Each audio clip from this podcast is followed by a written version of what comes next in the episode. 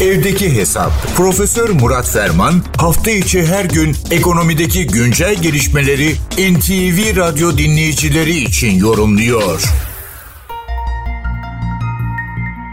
Sadece haftalar önce 2024 yılıyla ilgili öngörü ve kestirimleri paylaşırken ortaya kalın çizgilerle çıkan bir trend veya bir gerçeklik vardı. O da 2024 yılının dünyada seçim yılı veya seçimler yılı olacağı yönündeydi.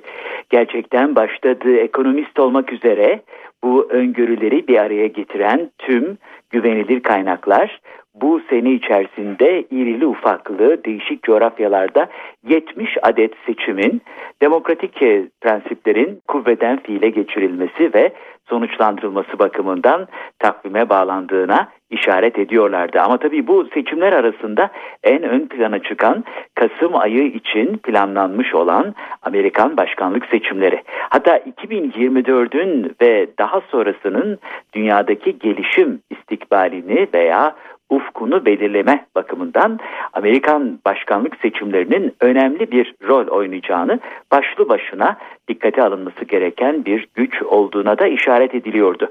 Öyle ya 80 yıldır devam eden küresel finansal sistemin ve yerleşik düzenin kurucusu ve banisi Amerika Birleşik Devletleri'nde tekrar özellikle Başkan Trump'ın gündeme gelmesi, tekrar başkanlık görevine gelme ihtimalinin artması yakın radarda. Amerika başkanlık seçimleri enteresan bir süreç. Öyle bir günde, bir ayda, bir haftada yaşanan bir süreç değil. Tam tersine ön seçimlerle başlayan yıpratıcı, çok maliyetli, adayların e, gerekli kampanya fonlarını elde edememeleri ve elde etmeyi sürdürememeleri durumunda adeta otomatikman silindikleri, yarıştan çekildikleri mihnetli ve zahmetli bir uzun yolculuk. İşte bu yolculuğa çıkıldığını hepimiz biliyoruz. Dün gece itibariyle de Michigan eyaletindeki ön yoklamaların veya seçmen eğilim tercih yoklamalarının ilk sonuçları ortaya çıktı. Buna göre hem demokrat kesimde Biden hem de cumhuriyetçi kesimde Trump rakiplerine fark attı. Aslında Biden'ın rakibi yok kendi başına bir güven yoklaması oylaması yapılıyor.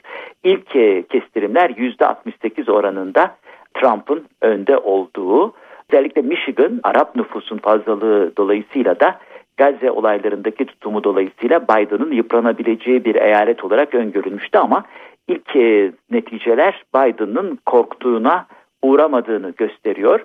Ama esas mesele tabii Trump kartı.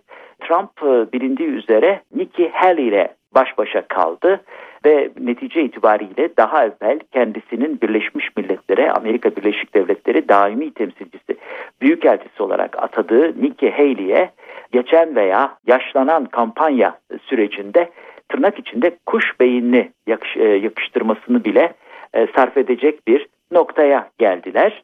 Trump'ın Nikki Haley'e karşısında başarılı olacağı düşünülüyor, öngörülüyor. Ama tabii esas mesele e, Trump'ın özellikle New York Eyalet Mahkemesi'nden mahkum edildiği veya aldığı ceza ile ilgili çok enteresan 3 senedir süren bir soruşturma ve mahkeme süreci Trump'ı kendi iş imparatorluğu veya kendi işiyle ilgili olarak olduğundan fazla değer göstererek, enflate ederek, şişirerek kamuoyunu yanıltmak suçuyla New York'ta bir mahkeme mahkum etti. 3 yıl boyunca New York eyaletinde hiçbir şirket yönetiminde bulunamayacak. Bir şirketlerine bir kayyum atandı ve aynı zamanda merkezi New York'ta bulunan Amerika Birleşik Devletleri'ndeki muhkim bankalardan da kredi alma mekanizmasının önü kesildi. Şu an itibariyle 465 milyon dolarlık bir faizle birikmiş olan bir mahkeme borcu var. Her gün 112 bin dolar gecikme faizi işleniyor. Bu da enteresan bir Amerikan sistemi. Acaba şirket emanet edilmeyen bir adama ülke emanet edilir mi? Amerika Birleşik Devletleri emanet edilir mi? Rezerv para emanet edilir mi? Gibi sorular da gündeme geliyor. Yakından izlememiz lazım. Çünkü Trump'ın yeniden iktidara gelip gelmemesi veya e, daha evvelden işaret bir şeyini attığı yeniden korumacı politikalar vesaire aralarında Türkiye olmak üzere tüm ülkeleri ve tüm geleceği yeniden biçimlendirecek. Son bir dipnot Bu perşembe günü yani yarın her iki adayın da yani Biden'ın mevcut başkan ama aday Biden ve Trump'ın Meksika sınırına giderek bu en son göçmen kriziyle ilgili boy göstermeleri de bekleniyor. Bu genel bilgi paylaşımı çerçevesinde değerli dinleyenlerimizde katma değeri yüksek ve yüksek katma değerli bir gün diliyor. E, huzurlarınızdan hürmetlerle ayrılıyorum. Profesör Murat Ferman'la evdeki hesap sona erdi.